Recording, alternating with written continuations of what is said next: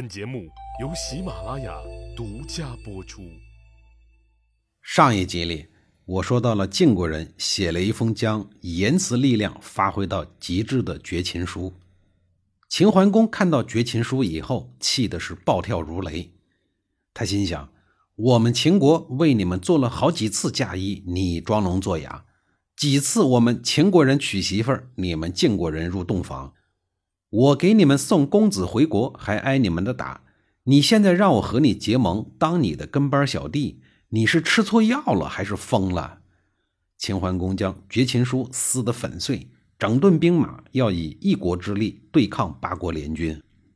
随后，晋国派出了自家最强的阵容，联合了齐、宋、魏、鲁等八国联军攻打秦国。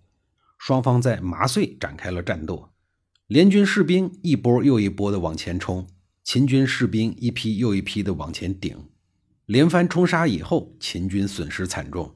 秦桓公这才意识到联军实力之强大，于是为了保存有生力量不被消灭殆尽，他果断的撤退了。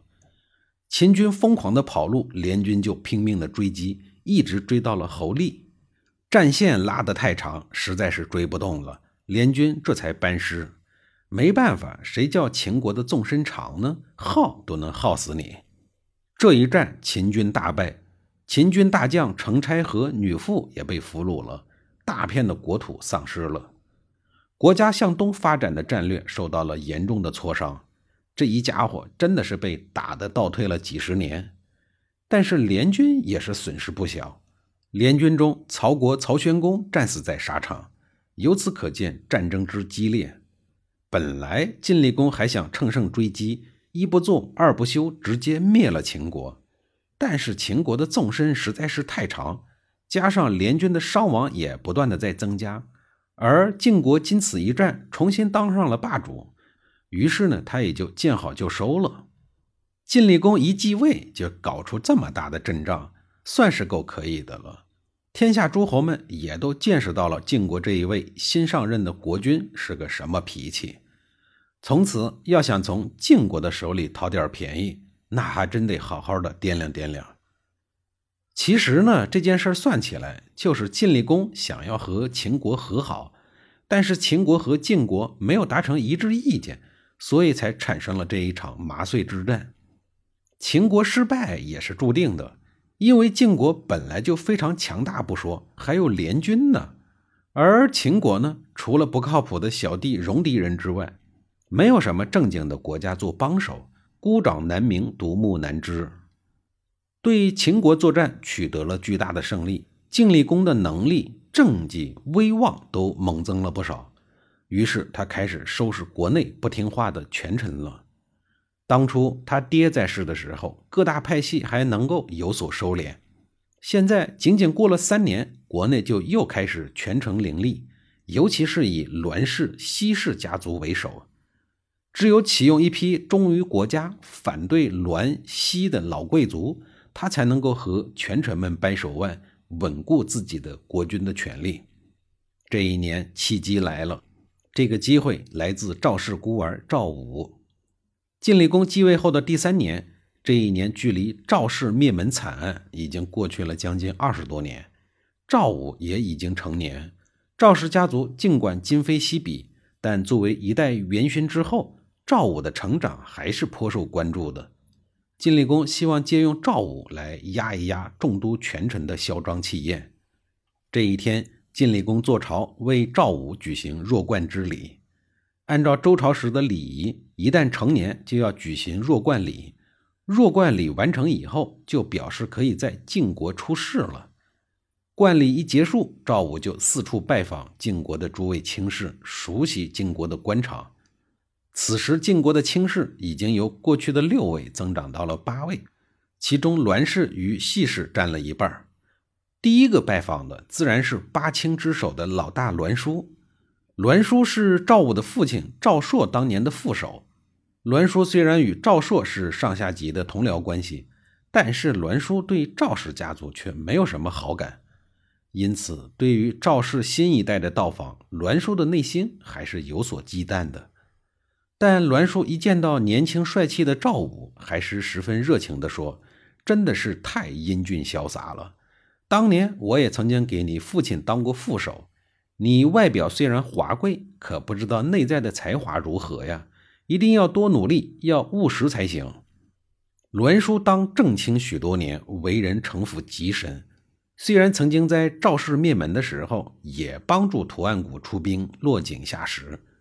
但面对年轻的赵武，他却依然一副德高望重的长辈形象。不过，在栾书的言谈之间，隐隐约约透露出对赵武的疏离感和不信任。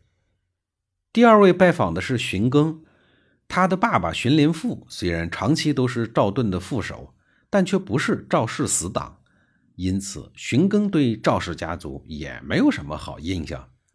看到了赵武，荀庚只是感叹了一声，说：“真是太漂亮了，可惜我也老了，也看不到你的将来。”说完这话，他就叹着气走开了。荀庚的性格和他的爹荀灵父极为类似，一直在夹着尾巴低调做人。齐晋安之战中，作为上军主帅的荀庚负责留守在家，这说明他是长期被排斥在核心权力圈之外的。安之战，晋国大获全胜，细客、士燮、栾书三个人都得到了晋景公的接见，各种升官发财。而留守的荀庚却始终在原地踏步。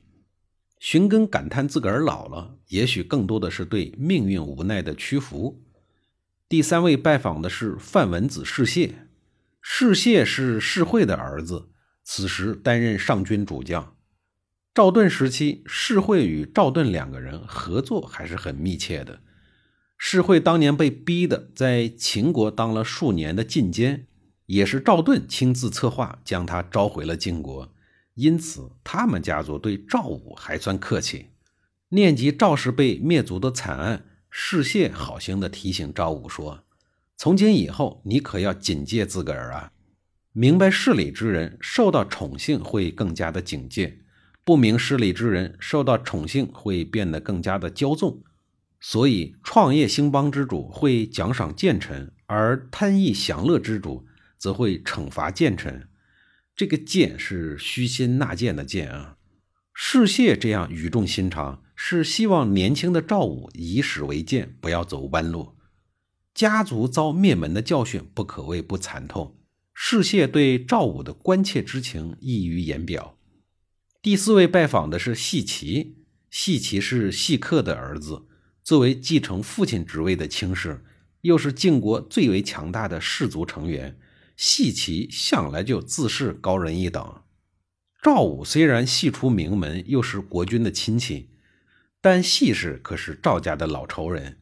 一看见赵武，细齐就阴阳怪调、皮笑肉不笑的夸着说：“长得很漂亮啊。”可是年轻人比不上老年人的地方多着呢。看着倚老卖老的戏棋，赵武自然也不敢多说什么，只是含糊的答应了一下，就退出去了。截止到现在，四位大佬已经拜访结束了，下一集里该拜访第五位了。